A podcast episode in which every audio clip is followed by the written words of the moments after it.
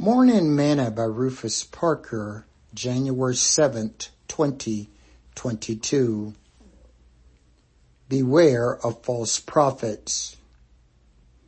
Beware of false prophets which come to you in sheep clothing, but inwardly they are raven wolves. Matthew chapter 7 verse 15. Today's morsel. When the Bible speaks of sheep, it is often referred to God's people. When the scripture says that false prophets would come in sheep clothing, it means that they will come as the ministers of God. They would be called preachers of the gospel. How can we detect these false prophets? Well, Jesus says, you will know them by their fruits. Matthew chapter 7 verse 16. Paul says that they will have a form of godliness but would deny the power thereof. Outwardly, they look and act the part, but inwardly, they are ready to devour you. They say one thing and do another. They are greedy for filthy lucre. Their messages are always about prosperity, sowing financial seeds into the kingdom, and coming as you are.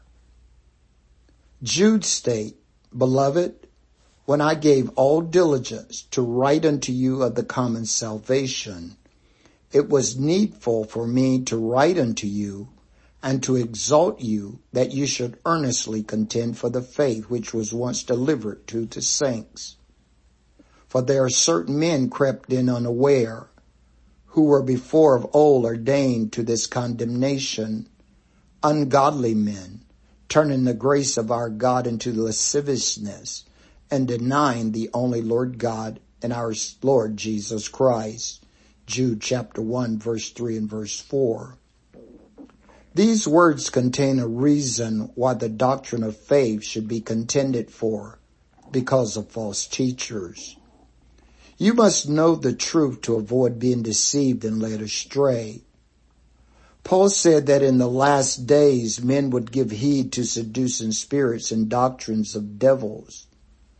Many are going to follow the teachings of these false prophets and teachers and think that they are on their way to heaven, but they will awake to find themselves lost and confused.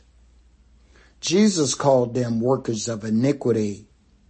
If we're going to avoid being deceived and led astray, then we must remain faithful to the faith once delivered to the saints. Sing this song with me today. Jesus, hold my hand. Lord, I need thee every hour through this pilgrim land. Protect me by thy saving power. Hear my feeble plea Oh Lord, look down on me. When I kneel in prayer, I know I'll meet you there. Blessed Jesus, hold my hand. Thought for today. Study to show thyself approved unto God. A workman that needeth not be ashamed, rightly dividing the word of truth. 2 Timothy chapter 2 verse 15.